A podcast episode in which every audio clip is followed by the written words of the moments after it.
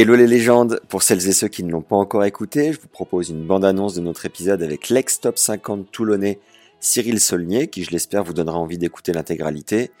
Et on vous offre 7 conseils de préparateurs mentaux passés sur le podcast pour vous libérer en match. C'est gratuit, en lien dans la description. Sur ce point-là, avec mes parents, en fait, on avait discuté. Moi, ce que je voulais, c'était passer mon bac et ensuite me donner deux trois années euh, pour jouer au tennis et voir euh, voilà voir jusqu'où euh, j'étais capable d'aller. Donc j'ai pas passé mon bac. Enfin j'ai fait deux trimestres de première et puis j'ai dit à mes parents les études c'est pas mon truc je veux jouer au tennis. Donc je joue ce tournoi l'été en Espagne qui est un tournoi qui s'appelle c'est Segovie qui est un petit peu en altitude qui est pas sur terre battue mais qui est sur dur et donc je pars tout seul jouer ce jouer ce tournoi et donc, je joue les qualifs. Et puis, je me retrouve à, me qualifier. Et puis, je passe un tour dans le tableau, un deuxième, un troisième. Et puis, je me retrouve à gagner le tournoi. Et donc là, de, ça a été le, on va dire, le déclic, puisque de 450, je me retrouve aux alentours de la 200, 210, 215e place mondiale. Ouais. Et puis, euh, je joue mon premier, euh, mon premier tournoi du Grand Chelem qui est l'US Open et je me qualifie. Euh, bon, je perds le premier tour, donc donc voilà, tout a démarré euh, à partir de là. Il y a eu un enchaînement qui a été euh, assez rapide dans sa globalité. Et euh, le contact avec Seb Grosjean et Arnaud Clément, de voir leur, leur, ambition qui t'a un peu drivé sur cette voie-là, quoi. complètement, complètement. C'est ce qui a fait, c'est ce qui m'a fait effectivement prendre conscience de, de on va dire, de certaines choses. D'une part, euh, quel était le but ultime? C'était de, effectivement de, de, de, jouer à haut niveau, de pouvoir jouer les meilleurs tournois. Euh, et ça m'a permis d'accélérer, d'accélérer le processus. Ça c'est, ça c'est, ça c'est clair. Comme tu l'as, comme tu l'as expliqué, expliqué aussi, tu peux te retrouver en Inde, avoir des terrains euh, en terre battue, c'est à la chaud, tu joues sur de la bouse de vache ou des trucs comme ça c'est des conditions extrêmes qui sont compliquées. Donc en fait, j'avais travaillé beaucoup sur la sophrologie au début, beaucoup sur de la visualisation. Donc ça a été bénéfique jusqu'à un certain point. Ensuite, j'ai beaucoup travaillé en préparation mentale, notamment en PNL, euh, avec euh, avec Anthony Anthony Giraud qui est reconnu. Donc voilà, lui m'a énormément euh, énormément apporté pendant ouais, pendant six, voilà, six, six grosses années. Quoi. Mais bon, non, j'étais, j'étais assidu. Ça, c'est, j'ai toujours été un bosseur, euh, un gros bosseur sur le plan euh, physique, du tennis, euh, du mental. Sur à un moment donné, j'ai exploré aussi sur la. Et c'est vrai que j'ai eu une période après, j'ai une période un peu difficile, quoi, où j'ai quand même, j'ai perdu en, en prenant en compte la période de terre battue, j'ai perdu 11 fois au premier tour.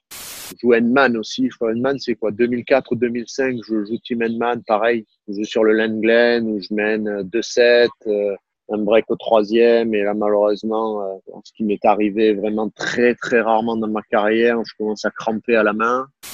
Tu rêvais de la Fed Cup? La Fed Cup. La Coupe Davis, pardon la, la, Coupe Davis, bien sûr. On dit que la fois où moi je trouvais qu'il avait. Euh, bon, un peu particulier, mais je pense un mec, mec mec sympa aussi. Donc, comme on avait fini quand même assez tard, on repartait sur le tournoi derrière d'Indianapolis et il m'avait proposé de, de, voyager avec lui euh, et son équipe euh, en jet, euh, en jet privé. En sortant de deux points, deux points assez incroyables, je me retrouve avec avec lui et Steffi Graf, son épouse, donc mon épouse et moi-même dans le, la garderie des enfants, parce qu'à l'époque, ma, ma, ma, fille était petite. Je pense que c'était leur leur garçon ou leur fille qui était aussi euh, en bas âge.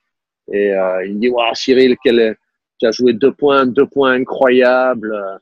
Donc c'était euh, c'était assez assez exceptionnel. Donc voilà voilà, on avait un petit peu rigolé sur ça, un petit peu un petit peu discuté. Donc ça avait été assez assez sympa venant de voilà venant d'un mec comme lui. Euh, je pense que je tournais aux alentours des on va dire entre 350 000 et 450 000 euh, 450 000 dollars. Net? Euh, Non, pas net.